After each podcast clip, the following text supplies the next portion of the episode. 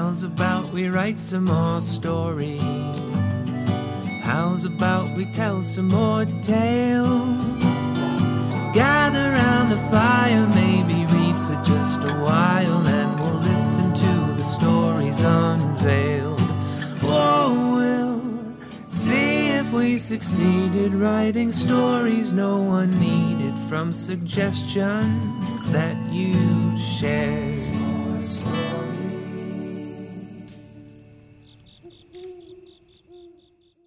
Hello, and welcome to the S'more Stories podcast. Welcome to the campfire. Uh, as always, we are glad that you're here joining us for some good stories, some good conversation. I am, of course, your host, Colby McHugh.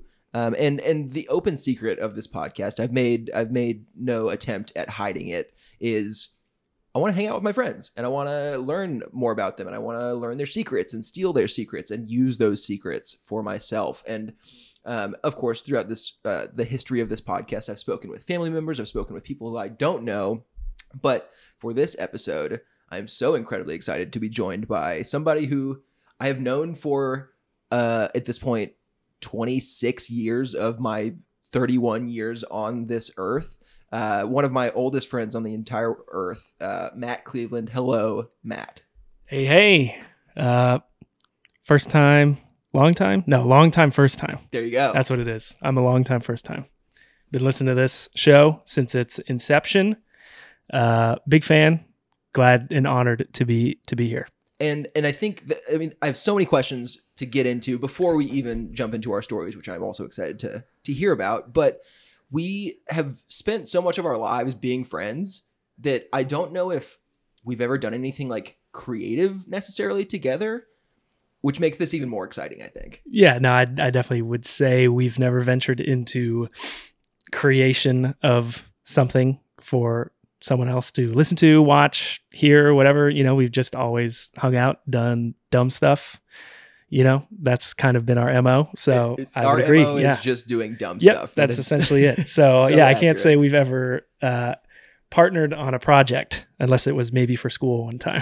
and and if we're being honest, nobody wants to see No. whatever whatever No, no, no. projects we work because those on are dumb school. too. Yes, those were definitely dumb too. So equally dumb. Yeah. Uh, we we were sports kids. We, we played uh, sports growing up. We played basketball together. We were on uh, all the teams together growing up. yeah, Um, and, and that of course bonded us in, in a very specific way that I think as an adult, I I can appreciate. Like because not just you and our friend group, we have a, a group of like four or five guys that we've known for that exact amount of Yep. time, pretty much like 20, yeah, 25 all around years. the same same time for the most part. And so as I'm getting older, I'm realizing like how rare that is and how important that is. And so yeah, I want to like take advantage and like let's try something new. Let's let's venture into the world of storytelling.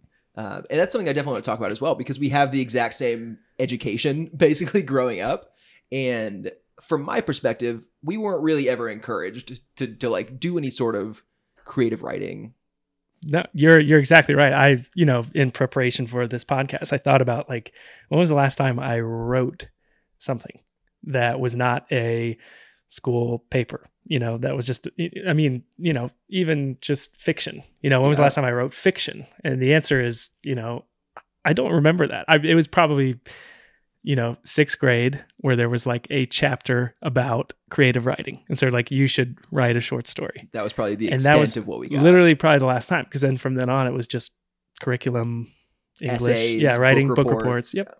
so for me you know it's definitely not something i've ever did in my past and it's not something i do now. So this is you know maybe a departure from some of your guests up to this point.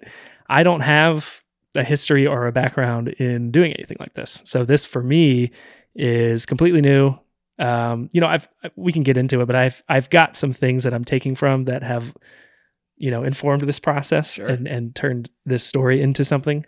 Um, but yeah, no real background doesn't have anything to do with my current life. Yeah. being this kind this kind of creativity. So yeah, it's all new. and I think that's I think that's important. Like I, I want to have different types of guests on here, and so that's people who who have written stuff, who people who have never written anything. I think it's there's conversations and things that I can learn from from all types of people, and so I'm even more excited to hear what kind of story that you have you've written, especially based on the topic that we will reveal uh, soon. Don't worry. Yeah.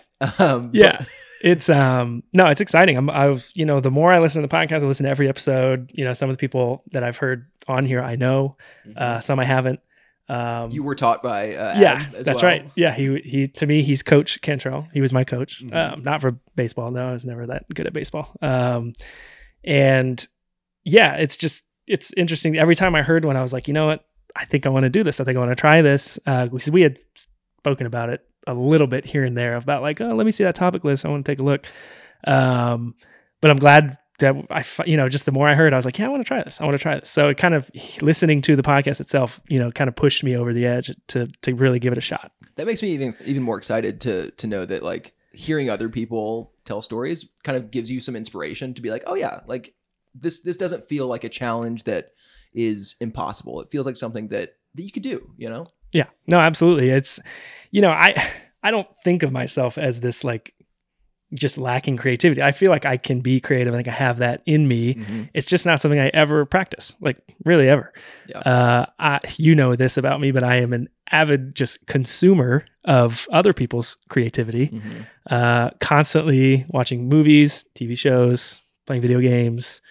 You know, I read the occasional book here and there. I'm not a huge book reader, but Sure. you know, um, and just kind of appreciating what I'm enjoying, what I'm consuming. But I, I, I spend a lot of my time when I'm not working. I spend a lot of my time consuming Mhm. stuff, Stories, Uh, stories, stories. of all kinds. Yeah, I love, I absolutely love stories. Yeah, more often than not, what I am consuming is fiction. You know, it's not, I'm not spending tons and tons of time watching, you know, documentaries. I, I do watch the occasional documentary, and they're they're great. I I watch one reality TV show in Survivor, which is obviously our favorite. Uh, This but, could turn into a Survivor yeah, podcast real um, quick. but other than that, I'm not a huge reality TV guy. It, most of everything I watch is fiction. Mhm. Uh, I just love stories, storytelling. Take you know an opportunity to escape from real life is awesome. you know, because real life can be, you know, from the work side of things, can just be boring or stressful. So it's just awesome to have stories around. You know, but yeah, I haven't really ventured into telling them myself. that's kind of how I feel too, where it's like stories are so important to just my everyday life, whether it's like listening to a podcast or just, you know, watching a, a bad movie just because I'm sitting at my desk and I don't really want to be working on something. Like there, eh, there's stories all around, even if I'm not really like paying attention to them that often. Um, and I think it, it's, it's interesting from your perspective because you mentioned that like you know that you're not like a, a person lacking in creativity. I know that you're a, a person that doesn't lack in creativity because we've known each other for so long.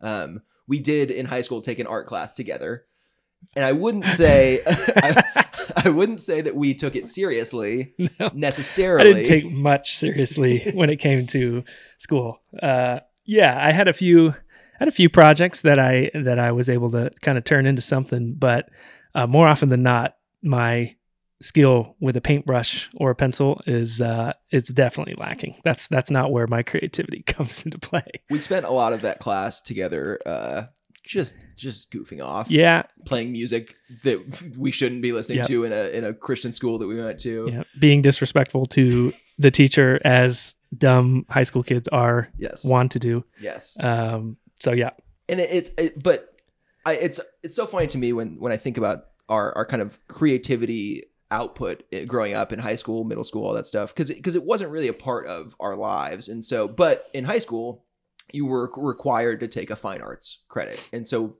to to satisfy that requirement, we basically just you know took an art class because we thought it'd be fun. And, Yep. and it was me and you and a couple of other of our, of our other friends.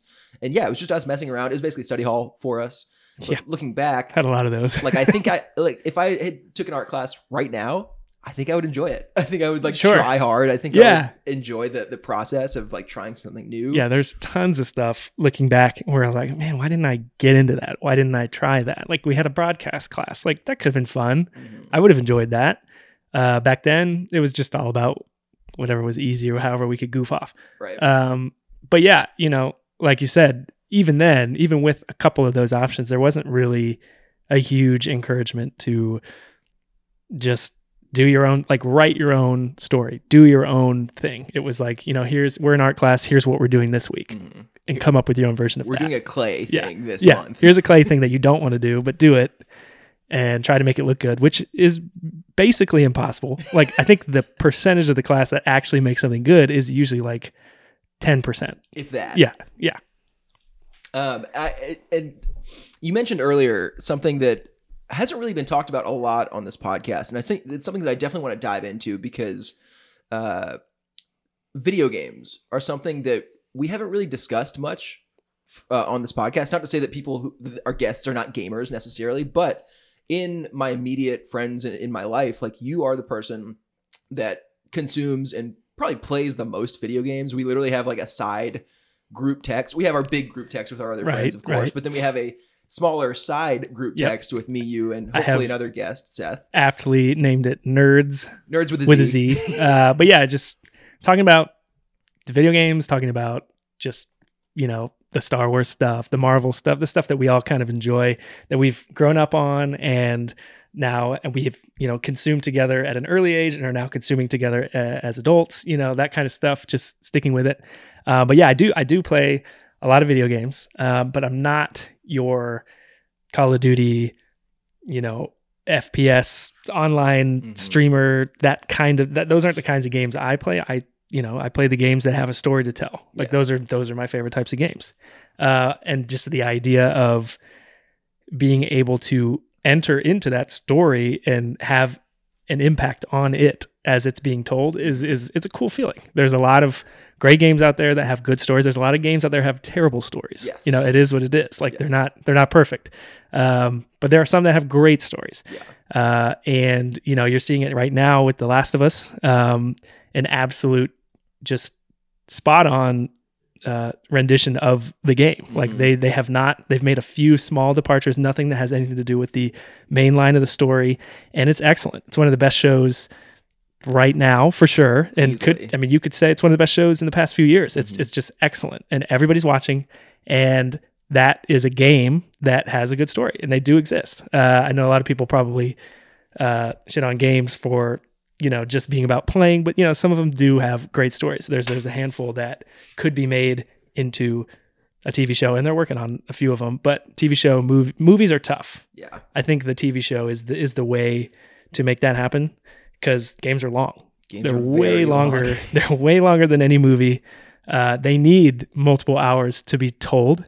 Um, but I'm not going to sit here and tell you that every game needs a, needs an adaptation because there's been so many that have gone poorly. And honestly, The more Last often of than not. is maybe the first good one. It's it's the only good one. yeah.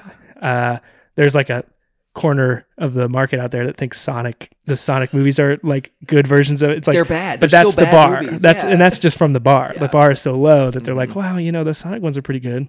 They're not great, but they're at least passable. right. Um, but yeah, Last of Us is the one. So if you're not watching Last of Us, watch it.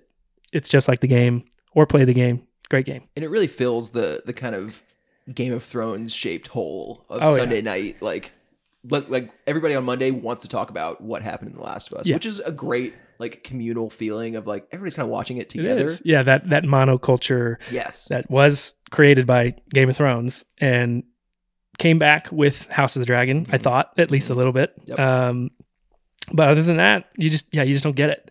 Like there's some huge shows out right now that not everybody's watching. It's just that's just how it goes. Yeah. But yeah, these HBO premiere Sunday night shows, those are the ones that people love to tune into. the big slots. Yep. Um, Yep. Let's talk about a little bit about um, back back to video games in general Mm-hmm. because if you had asked us in high school like that that video games would have turned into what they are now as far from from a story perspective from a like an art perspective Mm-hmm. um I never could have guessed like a Last of Us would exist. No. At this point. Um No, talk yeah. about like the difference between how they've progressed and evolved from like growing up to Right. what they are now because you consume so many more of them now probably than back then even Absolutely. Yeah. I, I I did think about that to myself. Like, I never used to to want to consume them as much as I do now. I, it, back in the day, it would be I'll play one every now and then, but I would mostly focus on.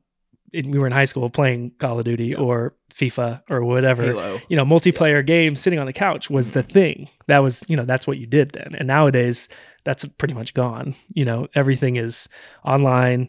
There is no couch co-op as they call it these days. There aren't games like that. But back in the day, that's all we did. So I wasn't consuming these games that had these amazing stories and they're there really weren't that many of them.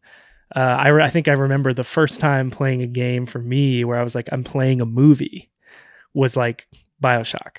Oh yeah. That and that was when we were in high school. That was Yes. probably when we were, I don't know, 10th grade, 10th, 10th, 11th, maybe even earlier. But that was like the first game where I was like, this is a game that is not co op. It's not shooting each other. It's not beating someone else in something. It's just playing it. And I want to play it. I'm like, I want to get through the story. Um, and there was, yeah, there wasn't much like that. And then, you know, get in college, just more and more of that, like the idea of like playing a movie, you know, like that was like Mhm. the idea. And it's like, that was the draw. It's Mhm. like this is like a story that you interact with. Uh, and more and more games came out where you could make the choices that actually alter the end of the story, and that just kept going and going. And nowadays, they're releasing ten games like that a year, yeah. where the story is so good, and you know you played the previous one, so you got to got to see what's happening in the next one, that kind of thing. Uh, and it's just kind of snowballed into this. That's that's popular. Obviously, it'll never be as popular as a Fortnite, a Call of Duty. That's still leading the industry. But these games, these movies that you can play, Mhm. are definitely more and more often. They're just getting released, and it's it's been great. Those are the ones that I want to play. and and not even necessarily by these big huge studios either like there's No. some really incredible like cool indie games that have amazing writing Yep. amazing stories um and I, you you mentioned the uh, bioshock as as kind of a, a a change in how gaming narratives work and and bioshock is an incredible game and i have a distinct memory and i i, I want to find out if this is also what you're thinking of the first time i saw bioshock being played in ben mcglamory's basement Yes, 100%. Uh, I do remember this moment, and I actually remember, I think it was just the demo. Yes. Because back then, demos were huge. Yeah. Like you could just play a little bit of a game, and sometimes that's all you ever played of the game. Because it was like, yeah, I played the demo, that was pretty cool, but you didn't you didn't go buy it or whatever. Um, I remember he was in like an intense moment, and we were in his basement. The lights were down, and it was you know the game's kind of scary. It is. It is. That's kind of the vibe that it has. Mhm. Um, and I remember like walking across and I just like absolutely pulled the cord out from the, the wall, uh, which, you know, was a big, that was a thing back then. Like we had a cord coming from the wall and for some reason the cord wasn't hidden. It was just out. That was how you plugged it in. We weren't worried about cord hiding. no of course not Absolutely just tripped over it, pulled it out, done, demo over. And so I don't, I don't think he ever even saw the end of that demo. I think then we jumped into FIFA. Yep, yep. Um, I have that exact memory as well. I Yep, remember you yep. tripping over that that wire. Yeah, about what 15 years ago at this Yep, point. yep. God, I remember it. we're so old now I now. know. I know. Um, but yes, that, that memory is just seared in my brain because of the atmosphere of Bioshock and like how it felt. It was like I was like nervous watching him play. I was actually like legitimately like because it was dark in the basement. Yeah. It was you know some scary stuff. like I, we didn't know a thing about this game. no. Like nowadays,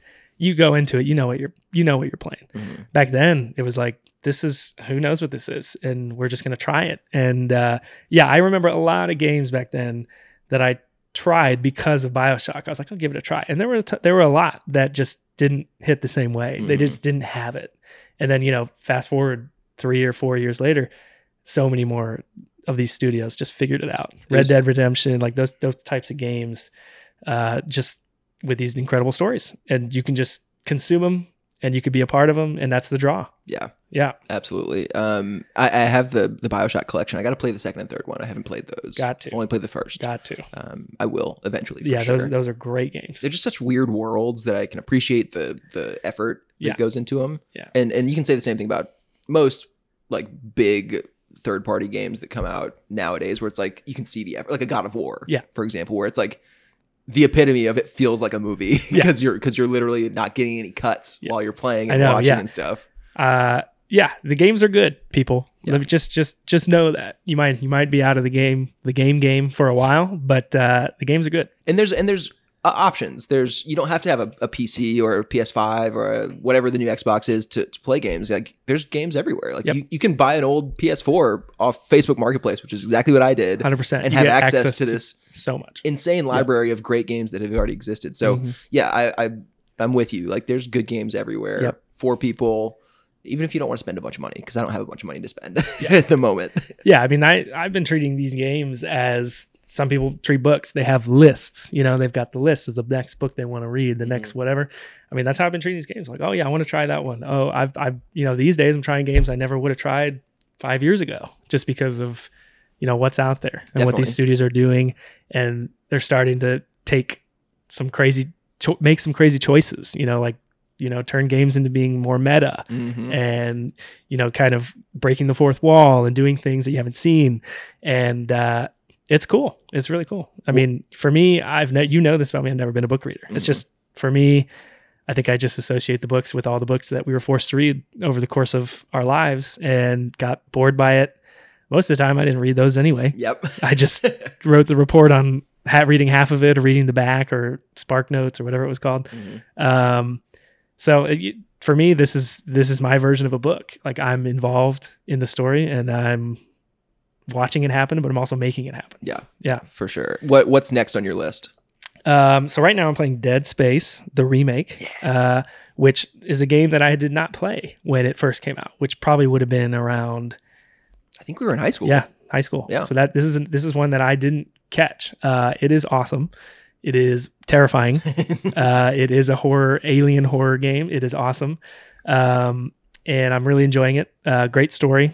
It's not super long. Uh, so I would recommend it to anyone. It looks great now as, as the remake. Um, but great game. Uh, and I plan next. This is the year of the remake. Yes. It seems to be. Because I already played the Metroid Prime remaster that was on Nintendo Switch, which uh, that was more nostalgic because obviously when you a lot of those Nintendo games are not known for the story. We it's go- not about the story. we also go way back on our on our Yeah. Nintendo, like Ninten- our, our that's Metroid nostalgia. love. Yeah. Nintendo, everything Nintendo is nostalgia. Mhm. It- that's what it is.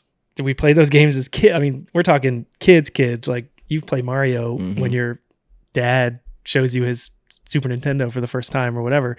Um, Zelda, you know, all those games. It's just nostalgia. I just love to to keep seeing what they're what they're going to come up with next and en- enjoy that. It's not so much about the story with Nintendo, but great remake of an old uh, Metroid game. Uh, there's this great remake of Dead Space I'm playing right now, and in a couple weeks they're doing a great, uh, what I can only assume will be great remake of um, Resident Evil 4, which Yeah. another horror uh, type uh, franchise. Um, they've, I mean, that franchise has totally turned on its head and become one of my favorite things. Yeah. I've now played all of the remakes that they've made up to this point one, two, and three. Uh, and of course, I've played the most recent games, seven and eight. And there's these just amazing horror. You know, if you really want to feel like you're in there and getting actually scared by something that's happening, if that's something for you, which I know you enjoy, Yes, uh, I know some people don't enjoy that. Um, but if you really want that experience, if you want to be immersed in a horror experience, these are these are great games. And it's interesting from your perspective as well, because you're not necessarily a horror guy. Like you're not somebody who who really seeks out horror like I do. And so it's cool to see that you have found a way to enjoy that experience just in game form. Definitely. Yeah, I mean, I I do enjoy horror and I will watch the movies that I've heard from you or Sure. from others that are said to be good. I, I I have no qualms. You know, I'm not out here being scared by things. I'm not, you know, nothing that I can watch on a screen is going to be too much for me. Uh, but it's not something I seek out. Mhm. I'm not just out here like like you are, just like going for that that movie horror thrill. Oh yeah. Uh, but I do enjoy it. It's a great it's a great little feeling to get you know get that that bit of adrenaline from a from a good scare. Like I was telling you earlier, we were talking when I was playing Dead Space. My dog like barked and it absolutely threw me. I I lost it because like I'm just on edge with what's going on in the game, and then I just hear this real life noise right next to my ear, and I absolutely lost it. Damn hula. Yeah, she's she yeah Uh, She- the she- tiniest dog, Yeah. but but has a loud a loud, loud bark Yep, for sure. Yep, ear piercing sometimes. uh, no, it's it's great. There's a lot of good games. I mean, there's so much. It's it's a it's wild. We just talked about this, but it's wild how many there are in a year It's that overwhelming. get released. It is overwhelming. I, my list becomes a backlog of just wanting to get to that at some point. I'll get to it at some point if I have the time. You know, I don't have all the time in the world to be playing all these anyway, so I'm just trying to single out the ones that I really want to play. and it's, Uh, it's hard because there's always things coming out too. Always. So it's, It's just a never ending cycle Yeah, of like I want to play this, but I don't know if I'll ever Yeah. get time around to to actually Yeah. do it. You've got the ones that you already know are coming, and then every now and then something will just pop out of nowhere, and you're just like, everybody's saying it's great, this and that. I'm like, oh man, I, I guess I'm gonna add that to my Add list. to the list, yeah. yeah but yeah it all goes back to just enjoying these different stories that these people have to tell Mhm. and in, in doing it in a cool immersive way which you know i'm not here to sell you uh, on what a video game is because I mean, you and the audience know what a video game is i'm just here to tell you that they're pretty good these days They are They've- pretty they've, good. they've kind of perfected the formula a little bit uh, it's it's pretty great Yeah, and I'm excited to see what happens in the future with with games and, and consoles and and just the things that happen with with technology. I think it's exciting for sure, but it is um, I think it's now's a good time to to transition into the the topic. sounds great into the stories a little bit. So um, we we need to give a shout out to one of our close friends, of course, in our friend group, Dan Miner, who submitted this topic for us specifically to write, which is very very exciting. Yeah. The so the way this came about was we were just texting about this in the group, and somebody was like, "Uh, "I want you know I want to hear somebody do one of these with you, Colby, uh, in this group." And so I was like, "Yeah, I'll take a look at the topic list or whatever."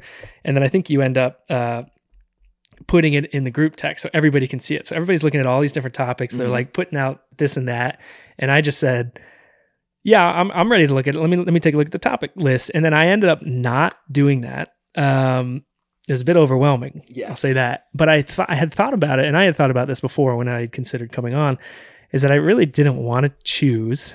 I didn't want to have something in my head already and then choose a topic and then be upset if it didn't go the way i wanted to go and i chose that topic. So I was like, Sure. i need somebody to choose a topic for me. I want to be and i know we talked about this earlier how the art projects were the ones chosen for me but in this case i was like but i can come up with something of my very own Mhm. that that i can make it into that i like um, and dan came through he he he texted me separately and he told me that he had a couple ideas in his head from the topics list and he told me what they were and so i started thinking uh, and he had he had noticed one that was uh, similar to what he ended up going with which was a b-list superhero yeah that's what he took off of right Yes. it was like somebody had submitted a topic that was like b-list superhero uh, story of some Mhm. kind Yes. and so he was like, I like that, but I want to change it a little bit. I want to make it a B list, like super villain.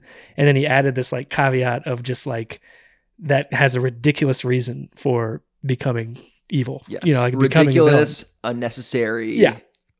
Origin story. It's, Yeah. it's a more it's a more vague topic Definitely. than we've had specifically, but I think that's exciting. Yeah. No, I I immediately had some stuff go through my head. And it's if, when you hear the story, you'll be like, how did that immediately go in your head? I don't know. I don't have the answers to why this was one of the first things I had thought of. Sure. Um, but yeah, I, I was like, yeah, let's let's do that. Let's just make it happen. So I told you, uh, I started writing. Um, you know, I I had never thought about the idea of like how the process would start, how it would go. I had heard other people talk about their processes, and for me, uh, it was like easy. I, I was just like, wow, I why do I have? And you once again, when we read the story, you'll be like, why did he have so much to say about this? why did I? Why do I have so much to say about this story? Why do I have so? And I just kind of did a little word vomit, and you know, just working Yeah. on my work computer at home or at work uh, when I should be working. I won't tell Uh, anybody. yeah, no. Um, I, I just started writing, and I told you I was like, yeah, this is going really well. I'm I'm starting to write. This is going really well.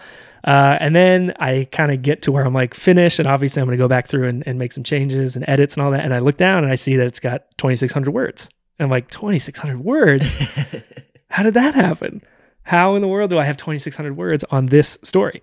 Um, and that for me was the the big deal. Like it was like, how am I going to overcome this? Like, what can I do to this story to make it a short story? Which is the, you know, that's the reason we're doing this is short stories. We're not Mhm. out here telling little little novellas. So you know, I was like, I got to figure out how I'm to cut this down. And so that for me was the obstacle. It's like how how can I make this shorter? What Mhm. can I cut?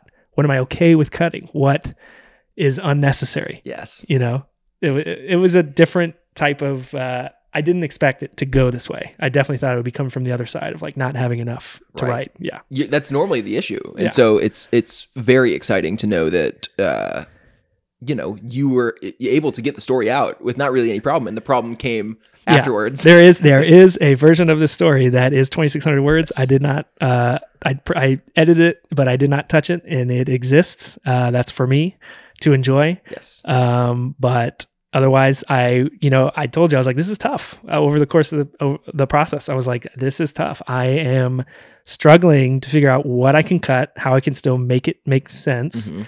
Uh and still love it. That was what you kept telling me. It's like, I want you to like this story. Yes. And I was like, yeah, that's that's a big deal. I don't want to like do this exercise and then be disappointed in it. Mhm. You know, so I need to like the story.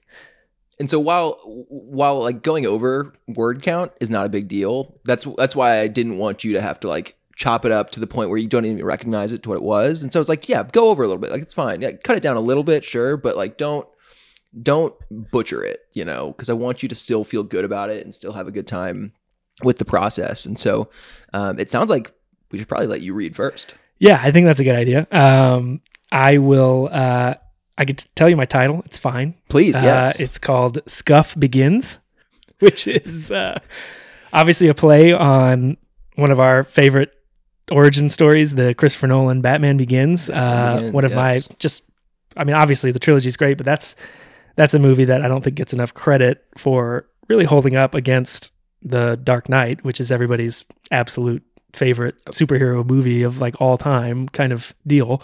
Uh, Batman Begins is a great, great movie and a great origin story. Uh, my story has no comparison, but I did like adding begins to the end of the I think title, that's so, that's yeah. fantastic. I cannot Um, wait to hear it. Um, well, so you'll read. Uh, we'll discuss afterwards. Again, the topic is B-list supervillain with a ridiculous or unnecessary backstory slash origin. Um, take it away, and we'll discuss afterwards.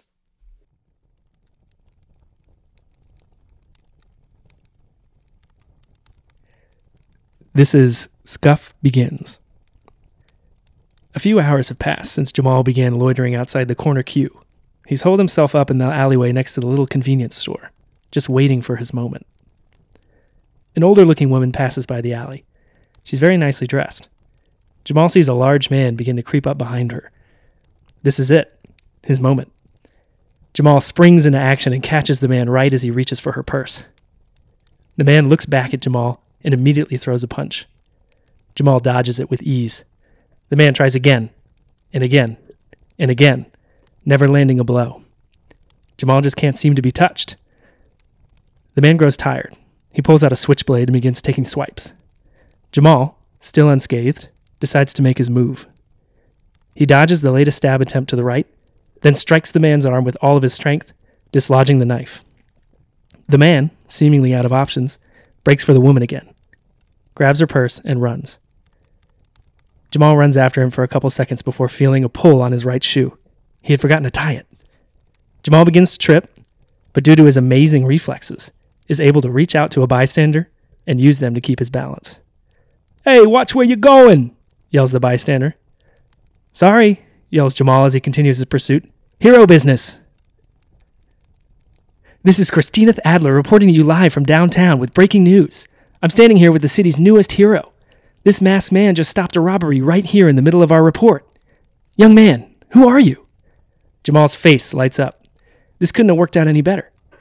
He looks into the camera and speaks into the microphone. Just a concerned citizen trying to keep the streets safe. But you can call me Reflex. Reflex? asked the reporter. That's right, Reflex. Can't touch this. As he says this, Jamal does a quick dodging motion with his head and follows it up with a strange dance move. Well, you heard it here first, folks. Reflex. You can't touch him.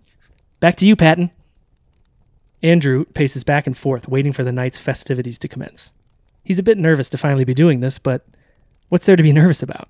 He put in the work these past few months, and it all comes down to tonight the night of the Downtown Spring Collection extravaganza. The lights in the warehouse go dim, and the spotlights begin to do their work. Andrew looks down on the show from his position on the catwalk. The models begin to walk out onto the runway, showing off the latest fashions from the hottest designers in town. Andrew smiles apprehensively, knowing what's about to come. He looks down towards the backstage area of the event and sees him standing there, watching vigilantly as the models go back and forth. Look at that smug face. And there it is that brand new shiny suit of his. Andrew was looking at Reflex, standing backstage, watching out for any suspicious activity. He had a brand new white suit on with his brand new Reflex insignia on the chest, the letter R in what can only be described as lightning bolt font. Time passes, and the fashion show begins to wind down. All of the models make their way to the runway for one final pass. Showtime, Andrew says to himself. Andrew pulls a switch on a remote device, and all of the lights in the warehouse go dark. Screams from the crowd begin to erupt, and a strange splashing noise comes from the runway area. He walks down the catwalk, turning on various spotlights as he makes his way towards the ladder down to the main floor and over to the edge of the runway. He flips the switch on his remote device once more, and the lights return to the warehouse. The models are all standing there, covered in red paint, the hottest designs in town, all ruined. Reflex has already made his way to the center of the runway, in front of the entire downtown Spring Collection extravaganza audience and all those watching from home. Andrew takes a deep breath. Reflex! You failed to stop me yet again, yells Andrew as the crimsoned models hastily vacate the runway. You see, I drew you here. I made sure you took the bait on my very first caper all those months ago. I've been tarnishing fashion designs all over town, hoping you would stay on the case. And now you've made it here, front and center, to my magnum opus. I've ruined the premier designs of the Downtown Spring Collection extravaganza. It doesn't get any bigger than this. Um, I'm extremely confused. Do I know you? asks Reflex. Do you know me?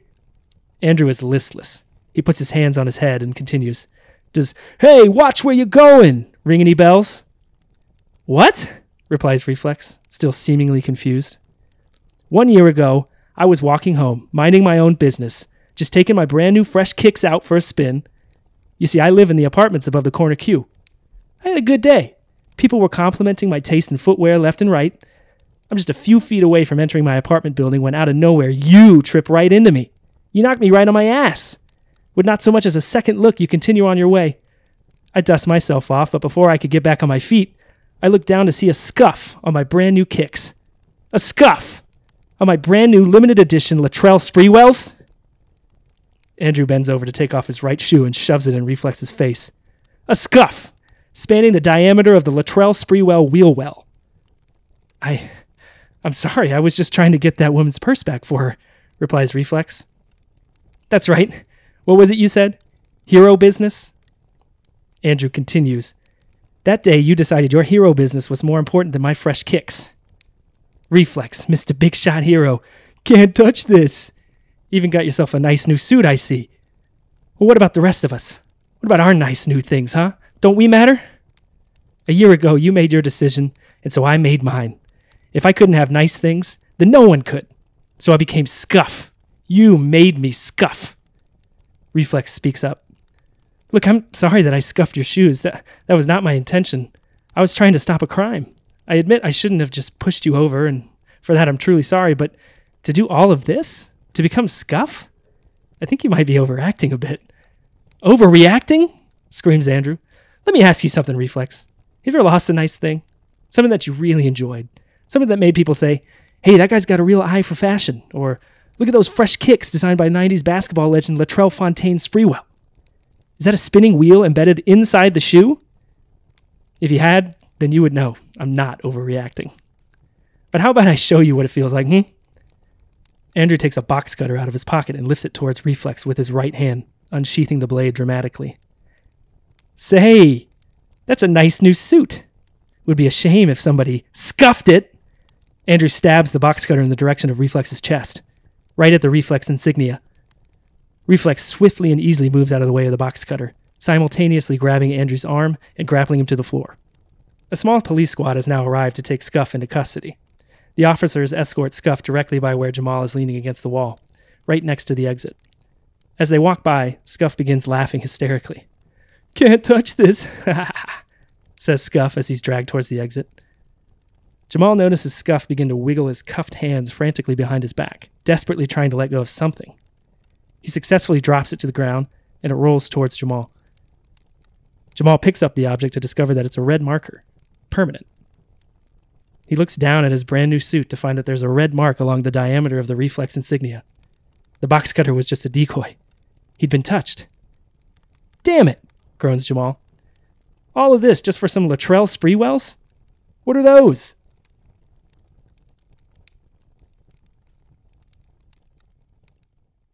Oh my god. Thank you so much for this for Scuff uh Scuff begins. Begins. I can't wait for Scuff rises Oh yeah. soon.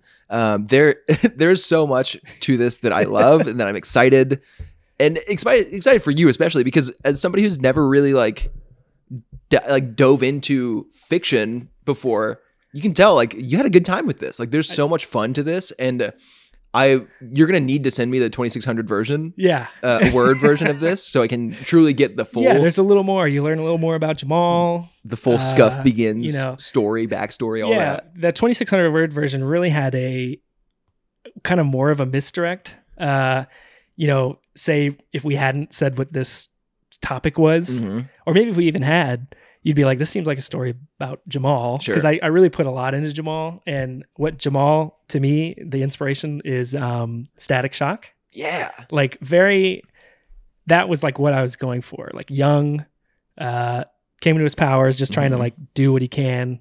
Uh, you get a lot more of that in the longer version. But Sure. yeah, he, so his power is, he, he's reflex. So think The Matrix, Mhm. Agent Smith, Neo, A little bit of Spider-Man. yeah, a little bit of Spidey sense in there. Mhm. Like he can't be touched. Yeah. Uh, unless he makes a mistake. And you see that in the beginning when he doesn't remember to tie his shoe. And that's the reason that he has an issue. Uh, his quick reflexes are able to keep him afloat and he can continue on running. Uh, and at the end there, you know, just his own brain telling him he's dodging the right thing, you know, and that's kind of the extent of his power. He's as as powerful as he can be, uh, as long as he has the right headspace. If focused. he's not making a mistake, this and that. Um, but yeah, Static Shock definitely a huge inspiration for Jamal.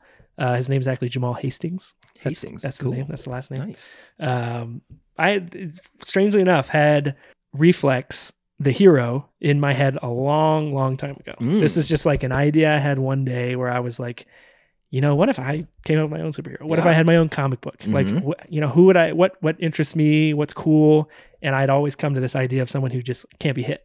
Like he's not all powerful. There are other superheroes that can do what he does Mhm. which is what makes him more of a B list or whatever.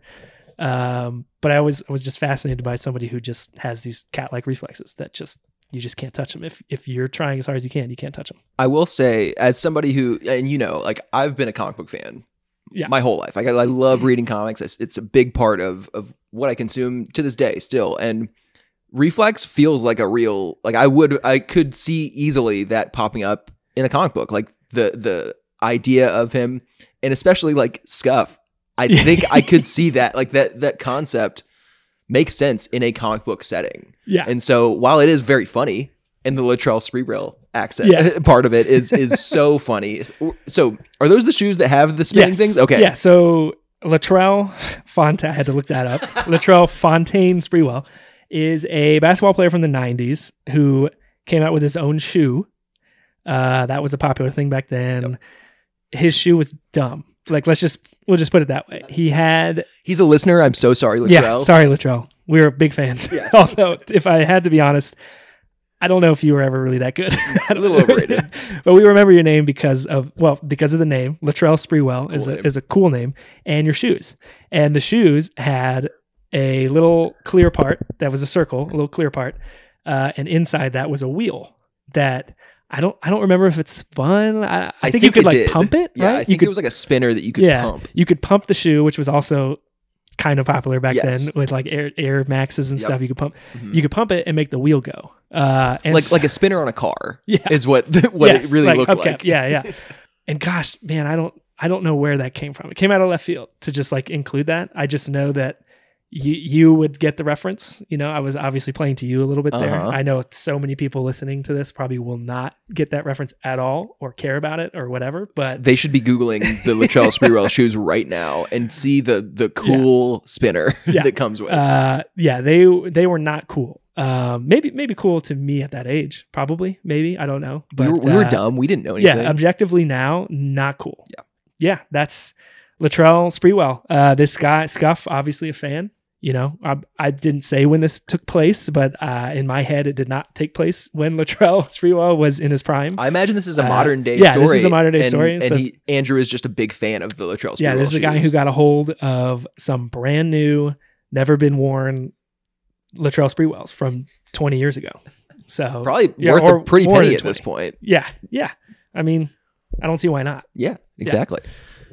Um, also, the the the other thing that I can tell is exclusively for me is the uh, the uh, reporter in the kind of second chapter bit, Yeah. uh, Christina. Yes, Christina. Uh, that is a uh, that's for you. That's for some of our friends who would listen to Yes. who are just big fans of the other guys, uh, Will Ferrell, Mark Wahlberg.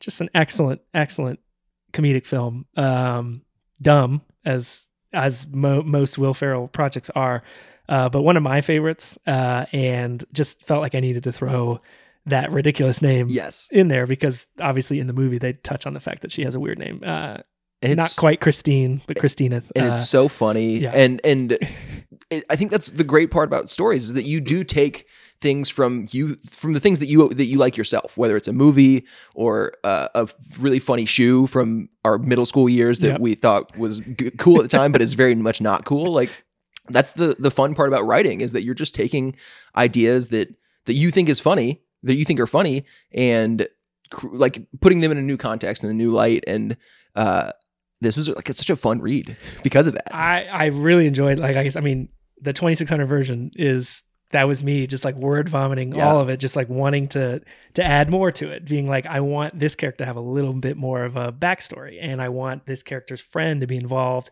and kind of be their like Overwatch kind of person and obviously I had to cut all that out but Sure. like that was like that's where my head was going it's like Yeah. how can I make this even more involved Mhm. and then I look down and I'm like, oh, that's not that's not the purpose of the exercise. But I'm glad that I was able to write that version and I have that version forever.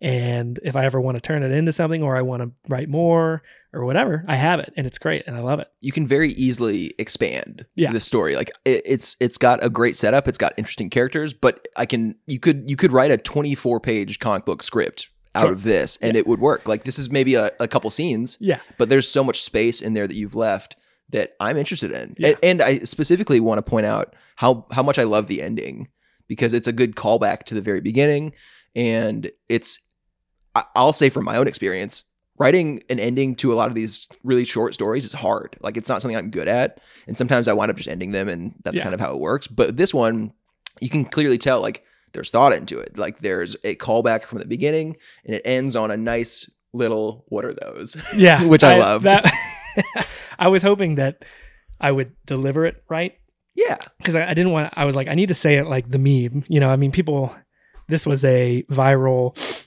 I mean, more than a meme, it was some video Mhm. and kids started doing it, you know, much younger than we are, yeah, started saying, we're old. what are those to people's shoes? Uh, it started with shoes of just like ridiculous looking shoes, dad shoes, things to make. Most of the time, I think it was kids making fun of their elders. Yes. but Yes. you know, it started going to their peers as well. Just if they were wearing something ridiculous on their feet, you would say, "What are those?" Like to just tell them like you're wearing something ridiculous on your feet, uh, but to really, really make them feel bad about it. Yeah, Um, and so, yeah, I thought that would be fun to just kind of like pay homage to something like that because if somebody was wearing Latrell Sprewells in this day and age, they would get a "What are those?" somebody sure. they would get Yeah. absolutely roasted. you know, unless it was us, we would obviously know that those are the Latrell Sprewells. we should order I'd have an appreciation for them. a group set of Latrell Yeah, Sprewells I- so that we will I- all have a pair. I have a feeling they would be hard to find and probably more expensive than we think. we don't have the money to invest yeah. uh, for this podcast, Uh, but maybe we'll get some ad ad revenue. And Yeah. get, Yeah. invest into some Um, shoes. But yeah, going off of the like you were speaking about the ending, I had him mark the diameter of his reflex insignia because and that was one of my favorite lines to write and read in this was um, when he says right on the or a diameter right across the Latrell Sprewell wheel well, which was just that was just a, such a joy to like say and write and I didn't know I could get that kind of like joy from Mhm. like writing something and like saying it but I was like because this makes no sense. I, I guarantee they didn't call it whoever the shoemaker is. They didn't call it the wheel well, but I just love the idea that that would be the wheel well That's what it is. of the Latrell Spree well, and just kind of like put it all out there. I really enjoyed that. So I, and that's such a, a great feeling when you're writing. Uh, and I'm so glad that you got to experience that Yeah. because it's like sometimes you'll write a sentence. I mean, you write a lot of sentences in a story like this, but sometimes you'll write one and you're like, that that's like I like that. That feels Yeah. good. And it, and most of the sentences are right. I feel the opposite way. I'm like, this is dumb. Why do I why do I like this? But every once in a while you'll come across one of those that just feels good. Yeah. And I will especially give an extra kudos to you because it's hard to read out loud sometimes. And specifically with a line like that, which kind of sounds like a like a tongue twister a little bit, you got it. You got through first try. Easy. Yeah. So something I failed to mention. I don't, you know, I'm I I'm a property tax consultant, so there is no natural progression Sure. in what I do to writing creatively, uh, create creative writing or anything Mhm. like that. So what I am pulling from is I have played Dungeons and Dragons, and that and this is a lot of dialog Mhm. which you know I actually am familiar with writing uh, as I am a dungeon master of my own game. Uh, this is something that me and my college friends just like decided to do one day as a means of like staying in touch, like because I was really never going to see them, but maybe maybe once a year. So it's like how how are we going to stay in touch? Right. uh, and we've been playing for years now. Uh, and it's a great way to see them once a month and just like catch up on Zoom and be like, "Hey, what's up?" And we play a game and we have fun. And at first, I was just a player, and then we finished what we were doing, and I was like, "You know what? I want to try it." Mhm. So that's kind of where I've pulled a lot of what I've done here, writing dialogue, just kind of any creative writing experience that I do have is from that Yeah. like that's where it comes from and and you know we you work in a boundary of what d&d is but you can make it into whatever you want Mhm. and so you know i do voices i do all you know all that kind of stuff i just am doing because it, you know it's just it makes for a better experience in in that game and so that's where i pull all this stuff from uh and i never realized how, what kind of impact that could have Yeah. on my creative writing process but it had a huge impact It helps a lot. Yeah. It really does. It's a it's it, such a specific muscle in your brain that you when you're kind of exercising it and playing D&D and DMing like in the moment, it doesn't feel like you're you're really training yourself because it's uh, I, I know from my experience as a DM as well, like most of the time I feel like I'm missing something or I'm like, you know, kind of it's chaotic. It's a chaotic experience. You have to always Mhm. be prepared for anything. But then when you finally get the chance to sit down and like have time, you don't have like players around you asking you questions about the rule book. You know, you have time to just kind of word vomit, like you said. absolutely And you can tell that all of that experience of DMing and playing and storytelling it shows through through the writing. Like it, this feels like a, a genuine story. It doesn't feel like somebody who hasn't really had that experience. You just had that experience in a different yeah medium. yeah and to you know just to preface it this is a dumb story Sure, it's very yeah. dumb uh i wasn't you know sitting here like this is my masterpiece or whatever i was just like i really enjoyed telling the story it was fun Mm-hmm. i don't have a lot of serious bones in my body you know that Yes. for me most everything that i say or do is unserious um i save that for the workplace and then i get it all out when i'm i'm not at you know at work so Right. that's what this story was an opportunity for me to do is just to be dumb, be silly. And I will, I granted, I feel like this topic begs for something a little dumb Mhm. because you're literally asking for a supervillain's origin story, and it that origin needs to be ridiculous. It says ridiculous Yeah, in the it's literally topic, this is what it's begging for. So I would thanks to Dan for giving it a great topic, and I had had a lot of fun writing that. Yes, big thanks to Dan as always, who got a shout out in the episode with Adam Cantrell um, as Two the, in a row. the inspiration for uh, the body paint issue of that uh, story that I wrote. That's right. Um, Dan, of course, covered himself in Yep. uh, I was there for it as well. it wasn't body paint in high school, and uh, that uh, stuck with me enough for me to put it in a story. Yep. You know, and and I love hearing the D and D inspiration. Of course, I love D and D as well. A goal of mine for this year is just to play more D and D and DM more as well because it's something that I enjoy so much.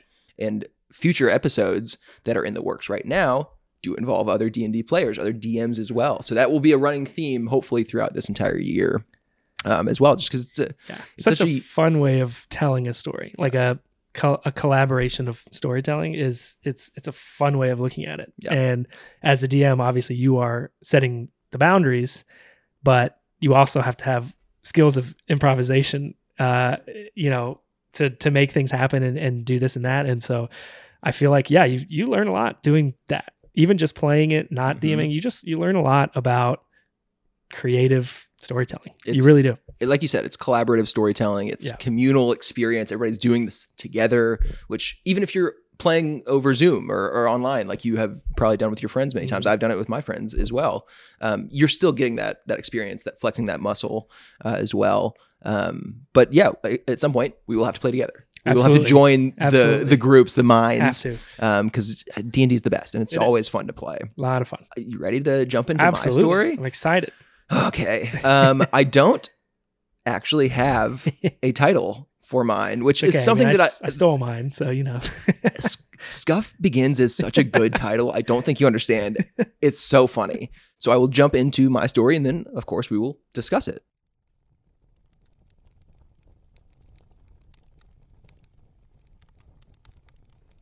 Couldn't put down the syringe, no matter how badly I wanted to. And I guess that was the start of my issues. Didn't really get better from there. In fact, it got much, much worse. Put down the drugs, the voice in the sky told me, not in a kind or patient tone. I couldn't see him, but I didn't need to. I'd read the papers, seen the articles. I knew what he looked like. Everyone did. You don't need that poison, friend. Not bothering to explain myself as I had so many times to so many ignorant people, I probably shouldn't have run. But I was fucking pissed, so I ran. Only the guilty run, he shouted from the sky, his voice getting closer, soon arriving on the firm ground. You can be so much better than this. I could hear the splintering sound of doors being smashed behind me as I sprinted away. He wouldn't be stopped, and I knew I couldn't escape, not from a being that could smash doors, and certainly not from one that gravity didn't affect. My shaky, terrified fingers fumbled around in my pocket for proof of my innocence. Unfortunately, it's hard to be precise while running for your life. No less than 10 seconds later did he catch me, swiftly throwing me through the third story window. Thank God I didn't climb any farther up, or I might not have survived to tell this story.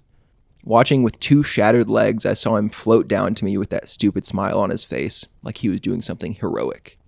That poison will kill you, son, he said, shaking his head. Good thing I stopped you when I did. A certain musky smell told me that the vial of insulin had shattered in my pocket when I hit the ground. Two months of rent, gone in an instant. That faint smell was replaced by the overwhelming coppery scent of blood, fresh from my severely broken legs. Didn't matter to him. I struggled to speak as he peered over me, ready to drag me to jail with a grin. I'm diabetic, you fucking moron, I said through gritted teeth. With a bit of a confused look, he thought for a moment before grabbing me by my shirt and lifting me into the sky. Finally, he whispered into my ear, A little secret for you. I fight for truth, justice, and the capitalist way, so I don't care what you are. You're a criminal, and I'm going to fix you like I fixed the rest of them. That was 12 years ago. Now, I'm the one looking down on this vigilante. Not metaphorically either. He's tied to a chair right in front of me, gagged. This, I hate this word, this superhero. Can't really call him that anymore now that he works for the corporations, nearly every single one. Once they realized he had a price, it was open season on so called justice. Took my legs forever to heal, and my anger grew more and more with every day I sat stuck in that wheelchair. Still diabetic. He thought my syringe was for heroin all those years ago, and his zero tolerance policy is infamous because one of his contracts specializes in legal opiates, making heroin extra bad for the bottom line. I was exonerated, but wasn't the same for years, learning to walk all over again and still diabetic. My goal became a simple one taking them all down. Not only him, but also the greedy corpos that made millions of people's lives miserable and enriched their own with blood money. In any other society, I'd be the superhero. Here, I'm just a filthy terrorist, threatening the most sacred thing in this shithole making money. Long live America, I guess. I've been busy today. When this unconscious idiot wakes up, he'll find out that his beloved contracts are all null and void, thanks to leaks of his pervy DMs in which the rumor about his proclivity for underage girls proved very true. He'll wonder who could have possibly found those, and I'll be ecstatic to inform him it was me. Passwords only work when they're not easy to guess, a hard lesson to learn. Not only that, but the largest pharmaceutical company in the state would soon be receiving a letter containing all the secrets that their very wealthy CEO has paid good money to keep quiet.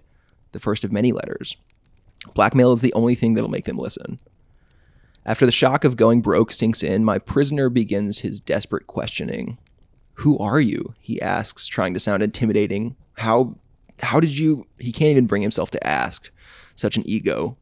I'll tell him anyway. You assumed nothing could hurt you, I say as he struggles in vain against the restraints.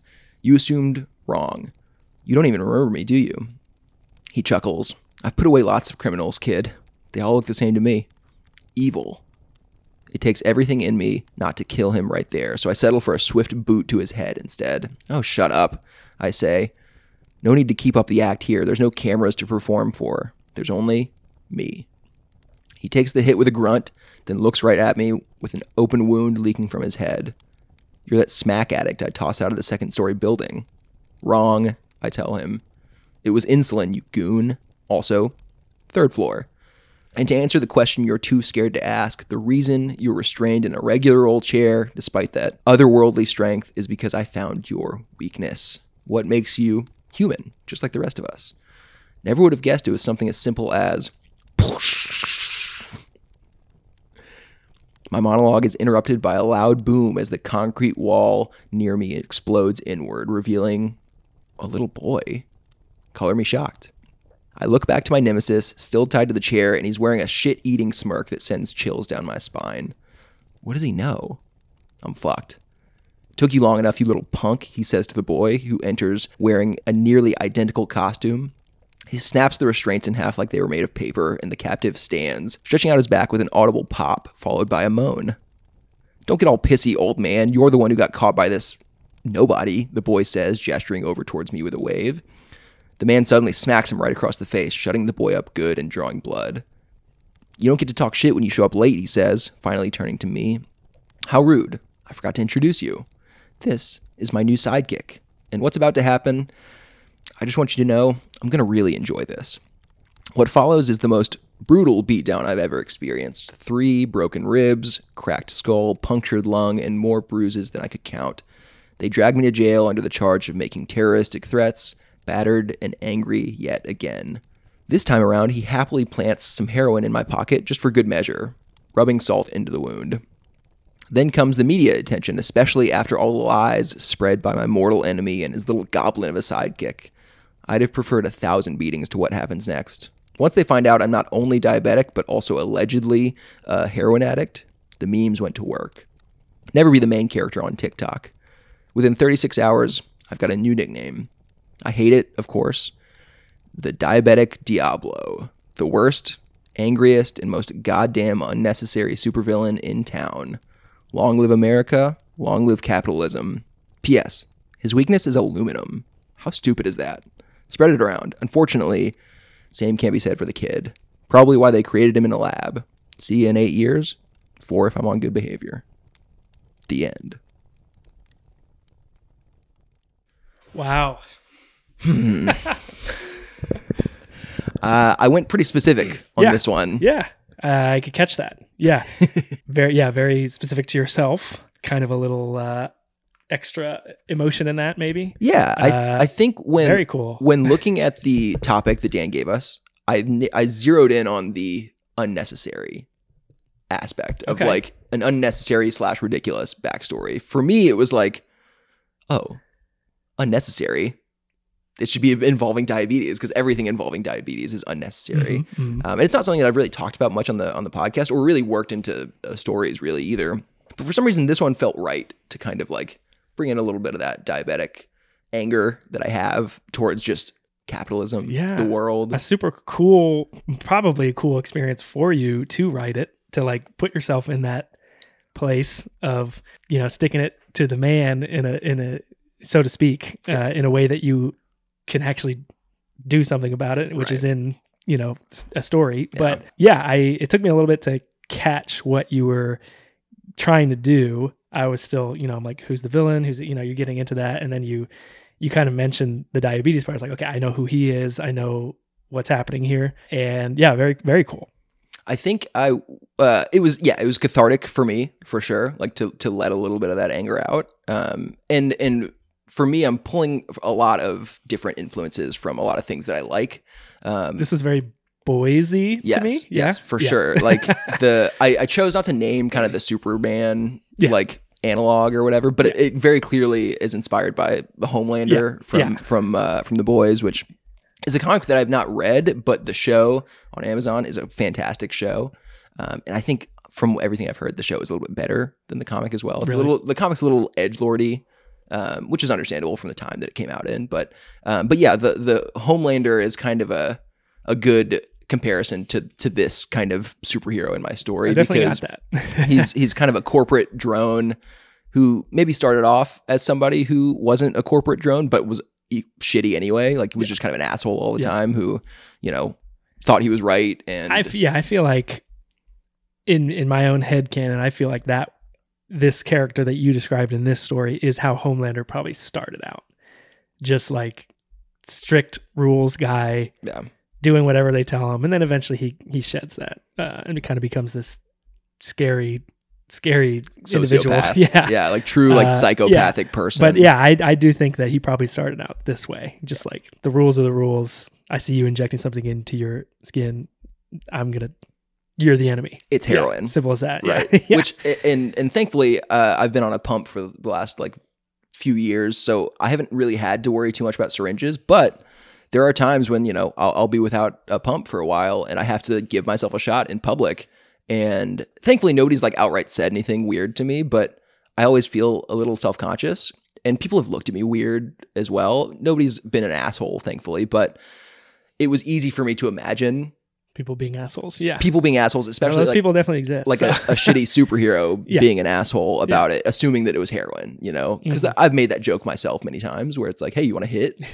And it's like, no, it's it's insulin. You can't have a hit, of course. But you can't have that. but it's funny to me.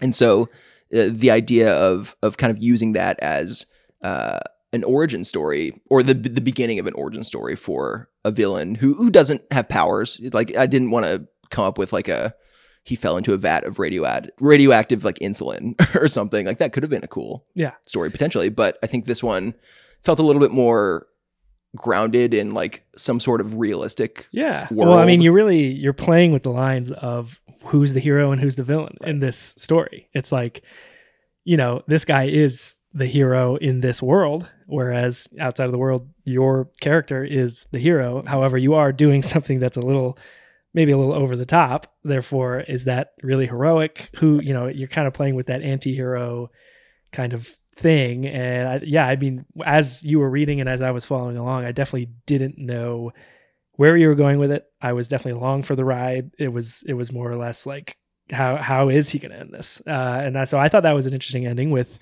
just you know just saying it like it was. It's like hey, I you know I'm doing time for what I did, but I accomplished my goal uh, as much as I could have. Uh, you know, it's not it's not a storybook ending, but you know you you get you get penalized for what Yeah. what happens. yeah, yeah, it- and it's like there is leaves- yeah. consequences Yeah. for sure Yeah. and um and i think like the idea of coming back to a story like this could could be fun as well and um i, I purposefully chose not to like add a lot of names and uh you know titles and stuff Yeah. because because it felt like a pretty like you understand what's what's happening without having to to name a character sure super Absolutely. super dude or whatever like whatever we would call him um, but i did think the idea of giving kind of the the main character a shitty name was very funny like Yeah. at the end like of course 'cause of course like That's what they the come up internet would would go crazy on some Right. like some diabetic terrorist like the world would there would be so many jokes Mhm. and and most of them would be bad for sure like calling him the diabetic diablo or something and and so that felt purposeful for me was just giving him a a stupid name that he's gonna hate but that, Yeah. that's how it would happen in the real world Yeah, and like I like how it ended too because you know for the most part of the story, the story was to me you know a typical story told first person, and at the very end, it gave the vibe of it being a story that you actually submitted out to the people who live in the world of this story for Mhm. them to be reading not not for me but for the people of that story. Because you're like hey you know this guy is a dick. Like don't forget about it. Don't Mhm. forget the things he's done. Spread it spread the word that kind of stuff. So you're no longer talking to me. You're Right. talking to the people who live in that world which i thought was pretty cool. You know yeah maybe there's like some other uh, slighted people in this world that have been fucked over by by this superhero, which makes a lot of sense based on kind of how how mean and cruel he is. So so yeah, you're right. Maybe like maybe this character is is trying to spread the word and be like, hey, somebody else should take my Mhm. reins while I'm in Yeah. in incarceration um, because of this. Calling out to the other diabetics of the world, you know. I'll form a uh, a super villain group of of diabetic villains. Yep. Don't tempt me with a good time. I might enjoy that process. Yeah. Um, and and as I was writing this, and as, as I was really brainstorming for the idea, um, I realized that I'd never really let myself try to write like a, a superhero kind of comic book based story. Like I've, as much as I love them and as much as I consume them all the time, I haven't really let myself really try. And so this was kind of my first attempt at, at, at like not an existing superhero or superhero world universe, that kind of stuff. And so I had a good time. It was fun. And it's definitely something that I, I want to write comic books at some point in the in the future. Like that's something I want to do, whether they're superhero based or not. So it was a fun challenge for me to kind of like dive into a, a, world that is at least close to that. Yeah. Well, I immediately, I mean, like, I immediately understood the setting. Like, hero run by corporation, enough said. Like, Mhm. this is what would happen when the big companies of the world Right. were would be involved in regulating what superpowered people do, which is what you know. That's what the boys is. Yep. You know, you get a, you get a glimpse into that. And if anybody is curious, we are talking about the boys, the TV show, Yes. which is on Amazon Prime. Excellent show. we both Uh, we both recommend Would it, 100% recommend to not to anyone because not to our parents. yeah, I wouldn't say that. Uh, it's it's hard R rated yes, for sure. Yes, uh, it takes some turns that no other show or anything that has to do with superheroes is Mhm. taking. So Yeah. very very worth your time if you're into that sort of thing, and if you want to break from the typical superhero MCU, whatever. DC stuff, yeah, yeah. everything's always the same. This is this is going to take you on a on a ride for sure. It's a roller coaster Um, for sure. But yeah, I immediately got that setting and like it was yeah, it was clear to me. So and, and it was fun. I, I definitely had that in mind as I was writing it, It- and it was fun to kind of mix that concept of like a corporate superhero with the greed of like big pharmaceutical companies. Like that blends together in my head so easily. Yeah. Like of course, if there was a superhero now, they would probably be paid by uh you know a big insulin company to to for their interests, Yeah. protect their interests or Yeah. whatever. Like that made sense to me. Mhm. Um, and you know, it, it helps that I've been for the last week like trying to deal with insurance companies to get insulin, and it's just like it's never easy. It's always Right. frustrating. It always makes me angry, and so Yeah. So yeah, this is a little bit of a therapy session in in writing form yet for another me. yeah, yet another reason that this is a great practice. Yes, you know? truly, and I'm glad I wrote it. Uh, maybe I'll come back to it. Maybe I'll expand it a little bit, but I don't know. It was it was a fun exercise in its own, um, for sure. And so so thanks. Yeah, I appreciate you you understanding it. It def- I definitely figured you would because Yeah. we've talked about the boys many Yeah. times. Yeah, it was Um, uh yeah, I mean you could easily see that being just like if they wanted to do a few episodes and just focus it around the medical For sure. sector of whatever world the boys is in, like it would go just like that, where some corporation would be like, go get these Exactly. idiots and Yeah. make sure they're not getting drugs for a good price or whatever. You know, that kind of yeah, that we can't let them survive. yeah, we can, yeah, we can't you have know. Yeah. um, Seth Rogen, if you are listening, he's a producer of The Boys. Uh, I'd love to join your writers' room, There and you that would be uh, be really fun. yeah. For the Um, for the medical episodes. I'll be your diabetic representation because that's important. Um, awesome. Well, I, I think we've said enough about our stories. That was a great conversation. Let's let's jump into kind of our final part of the episode, of course, which is story spotlights. Which you mentioned that you have a list Yeah. you're pulling from, which is Yeah, very very exciting. As I mentioned, I am a longtime first timer Mhm. here, so I'm familiar with the process. I have thought of some things that haven't been mentioned yet. Didn't want to repeat anything. Uh, I've got a lot of stuff here. Give- give 'em various to me. Categories, so we we can rapid fire some of them, Sure. but then others I want to kind of spend a little more time on, so I can actually recommend it. Yes. Uh, the I'll just start with the popular, obvious stuff. As far as like popular TV right now, comedy, Abbott Elementary is excellent. yes. It is hilarious. My wife and I watch it every week. We love it. Uh, I'm always laughing. Always. The characters are are just so funny and so well written. And Quinta Brunson, the showrunner, everything Star, yeah. stars in it. She is hilarious. Mhm. Even it's not like a situation where she wrote it all and then the other character shot. She is hilarious as well.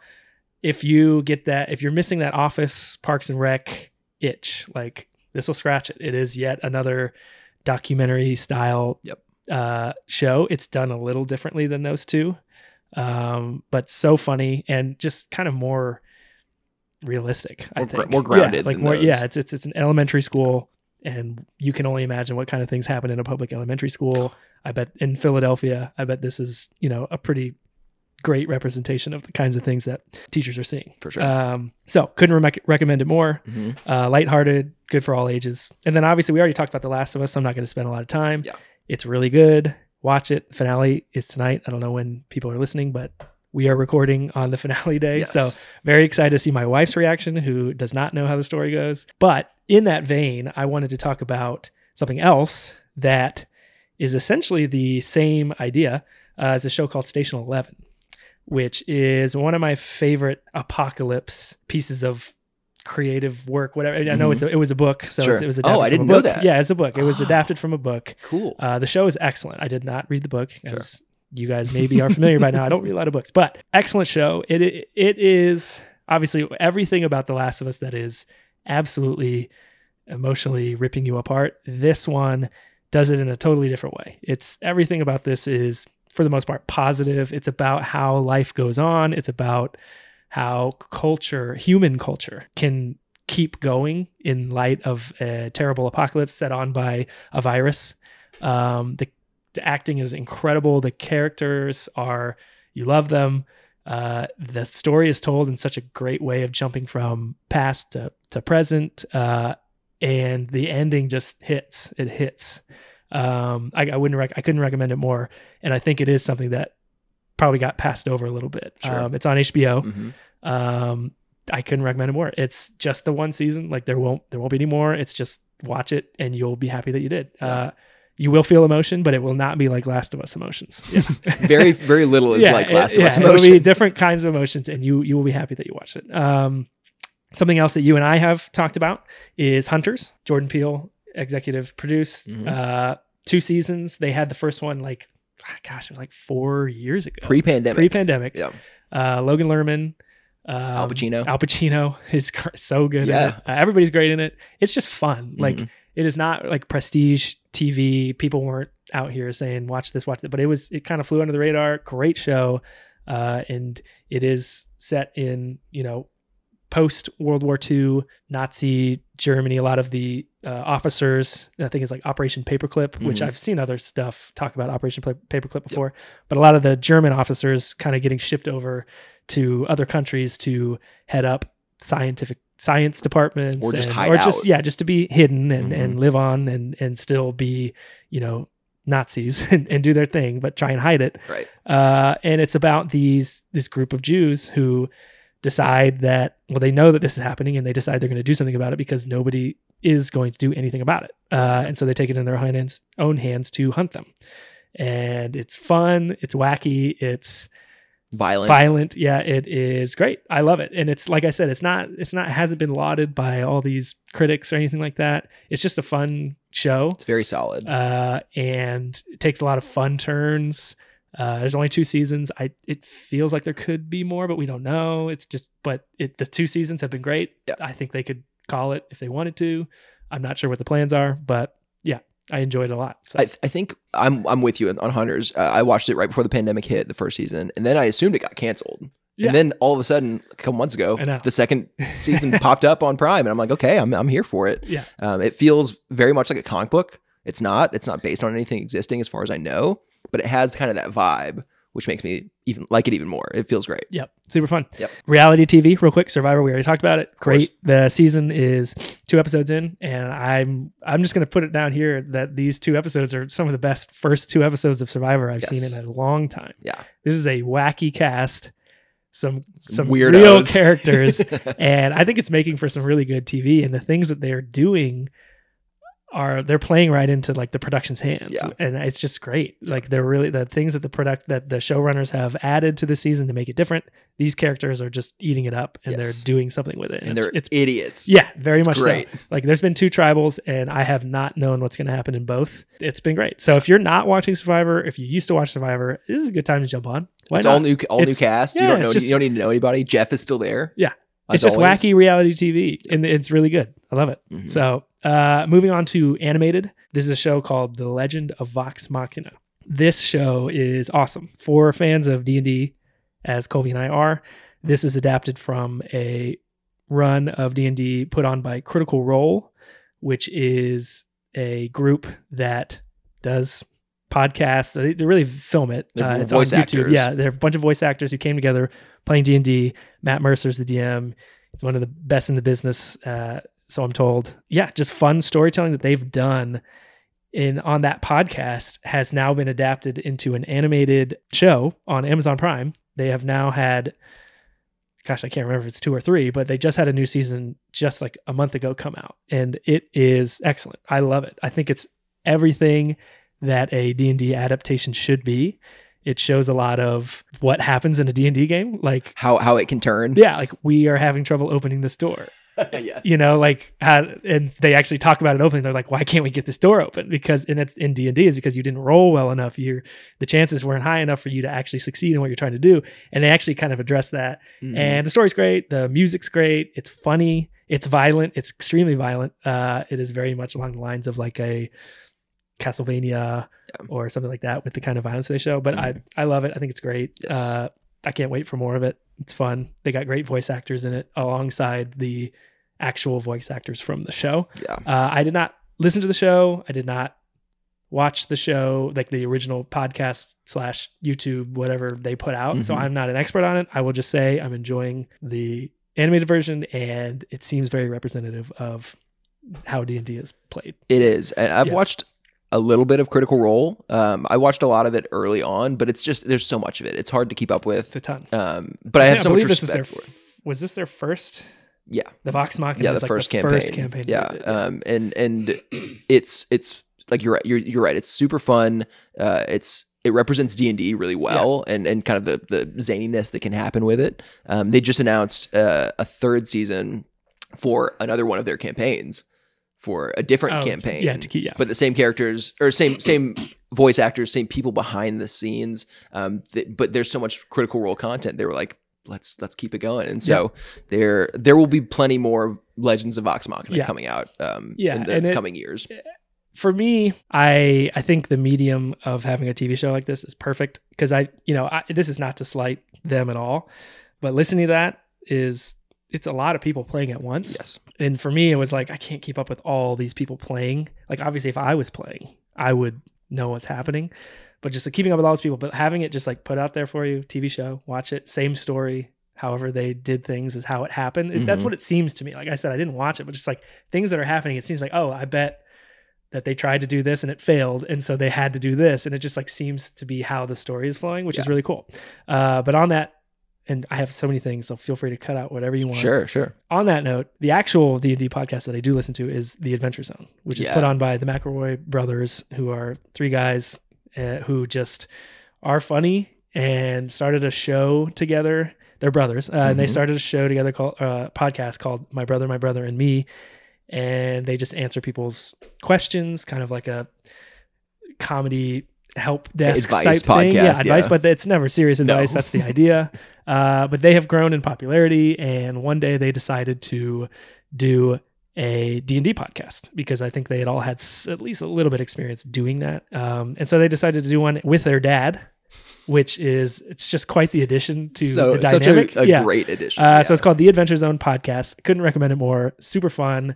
They start with D and D, and then they have some seasons afterwards playing different types of games. I think currently right now they're playing a game called Blades in the Dark, uh, which I've never played, Mhm. but seems like a really cool dynamic focused on like heists, which is very fun. It's all narrative storytelling, collaborative storytelling. They do really good job of it. I mean, it's just I can't think of a, people doing a better job than how they do it, where it's comedy and still telling a story Mhm. and it's great. I recommend it to anyone who's into even wants to try to get into D and D. You could start by listening to that, and It's you a can hear a really fun story Yeah. and just kind of understand how it works and how you might fit into that if you wanted to start playing. It's Oscar season, Yes. so I'm not going to get into anything but one thing, and that is that I watched Guillermo del Toro's Pinocchio.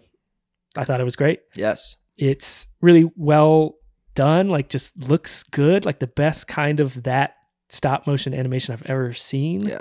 The textures look Uh, amazing. yeah the it, it was just cool to watch and the voice actors are great obviously um we talked about it earlier but just just a great one better than the original disney version which when you think about it and you go back and you think about that movie it's a very strange movie It hasn't aged well. It ha- yeah, it's weird. Uh, This one is less, very much less weird. I would recommend it if you have kids. Like, just watch it. Like, there's obviously some strange uh, tie-ins with like World War II and Mussolini, but for the most part, It works. yeah, it works. It's it's still focused on you know a relationship between a father and son, essentially. Uh, very very awesome. And then getting to the end here, f- uh, just for fun. Uh, and, uh, Funsies, yeah. I've talked about you, this to you before. I don't know if you ended up watching it, but uh, Players, which is the esports mockumentary uh, show on uh, it's on Paramount Plus.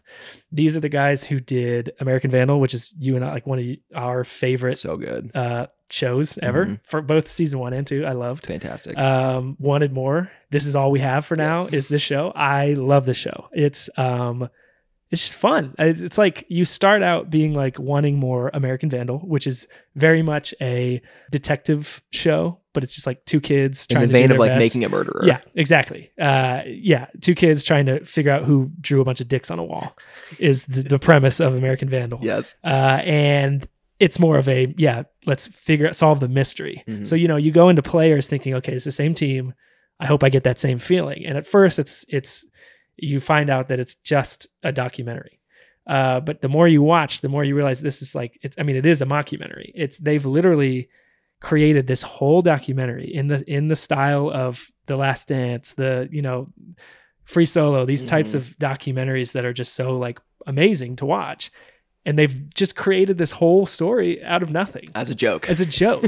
And they've created this whole story out of nothing and they've made you care about it. I, I'm telling you i cared whether or not this esports team won it in the end because and it's not even real but i cared because they made me care about it because the characters they created the people who acted in it were so good and it was so the things the humor in it it's like is that supposed to be funny? I guess it is because it's a mockumentary. You think about it, you're like, this is a documentary, but it's a mockumentary. It's supposed to be funny, but it's not a mockumentary like The Office or, Right. or Abbott Elementary. This is a real documentary that is of a fake story. And It- it's, I just think it's so well done. And I'll watch anything that this team does because I just really enjoy this. for sure. Uh, I have watched the first episode. I really enjoyed it, and I need to go back and continue you do, with it. yeah. for sure, Because like, I, I, I had the same reaction at the first episode. I was like, it's not American Vandal because that's one of my favorite shows.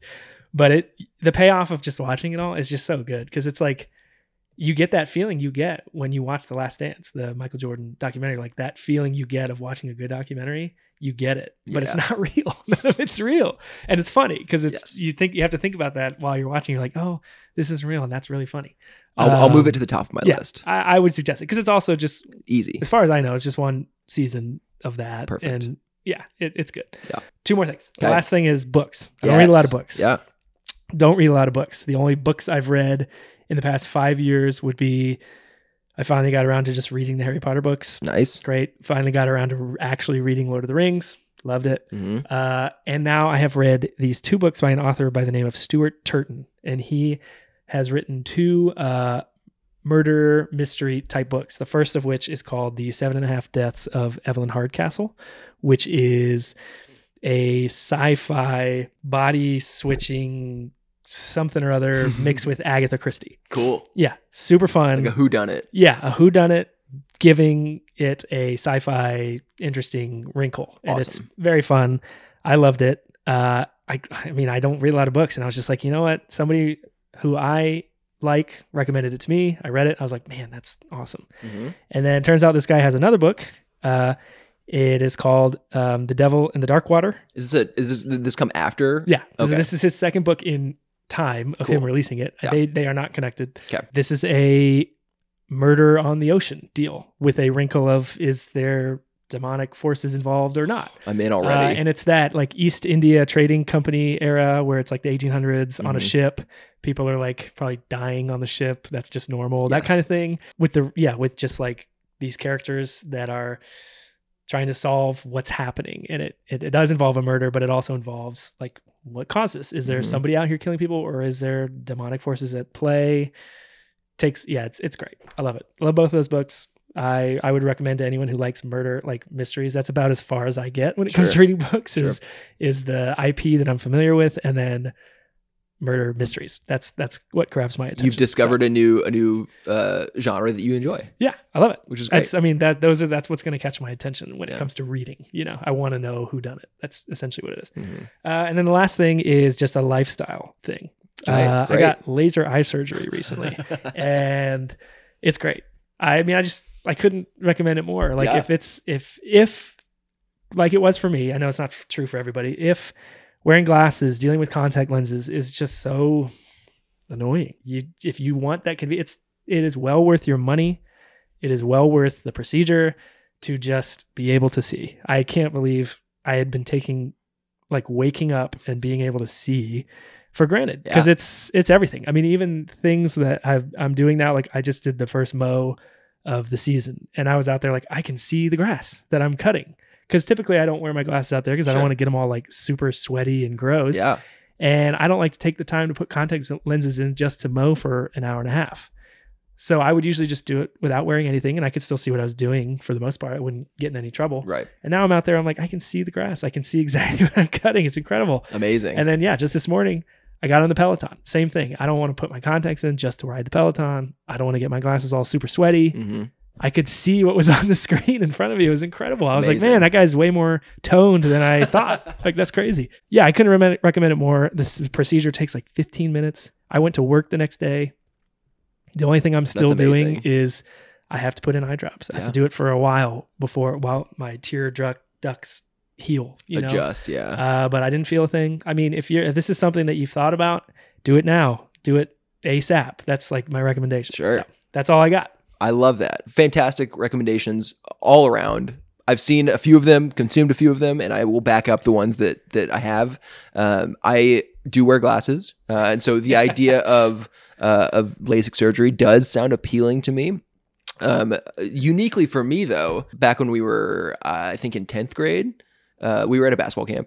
You witnessed me get a horrific eye injury uh, firsthand, which I imagine was almost worse than experiencing it as a Yeah, I was I was on the court uh, when this occurred, uh, far enough away to not really see the extent of what happened, but just a wild, a wild thing of just somebody's on the other team's finger just going so deep into your eye that it that it started to bleed Yeah. and I should not have an up. eye right now. Yeah. Thankfully, I have both my eyes. Uh, they're Yeah. they're existing. Uh, my vision is a little bit more blurry because of it, so I do wear glasses. But I was wearing glasses before that anyway. So uh, the idea of of not having to wear glasses is appealing.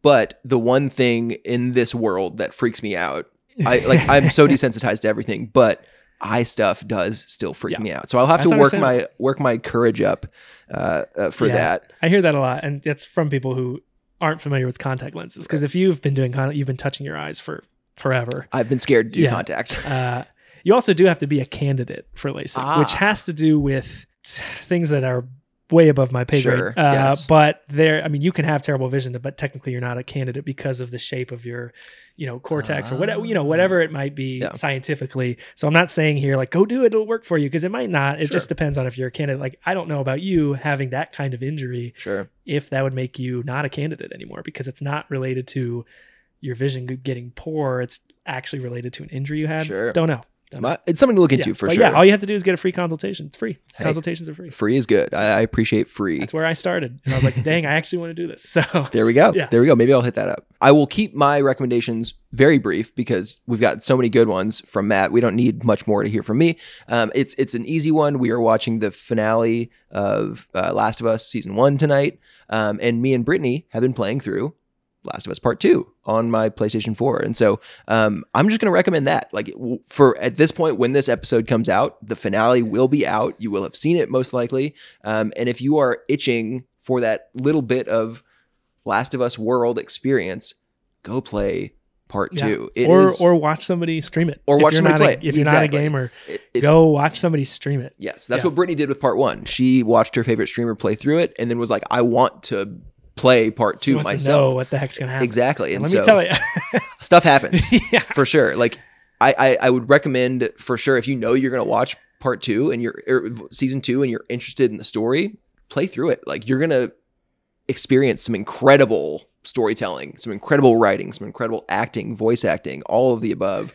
Um, I would say part two is maybe my favorite gaming Yeah. experience of all time. that I mean, it, it has to be said, is the greatest story for a game Yeah. like ever ever created.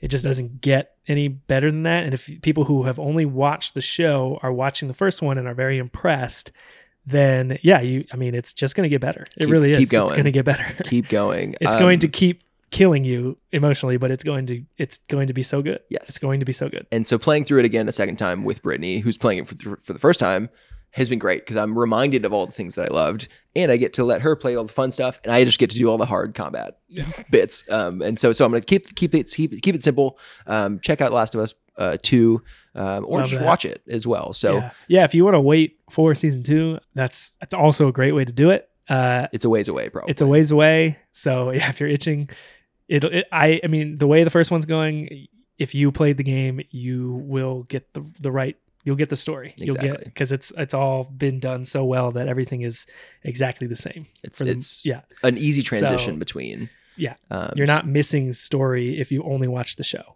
and you're not missing anything that the show did differently. At least up to this point, if you only play the game. So Exactly. Yeah. Exactly. So so that's my recommendation. Of course, Matt gave uh, a, a full list of great recommendations to check out. So so you are coming away from this episode not only with two great stories from us, but some really great recommendations uh, to check out as well. So um, you're welcome. I'll say that. yeah, it's all about it's all about stories. Escape, escape reality. Exactly. Yeah. This Yeah. world sucks.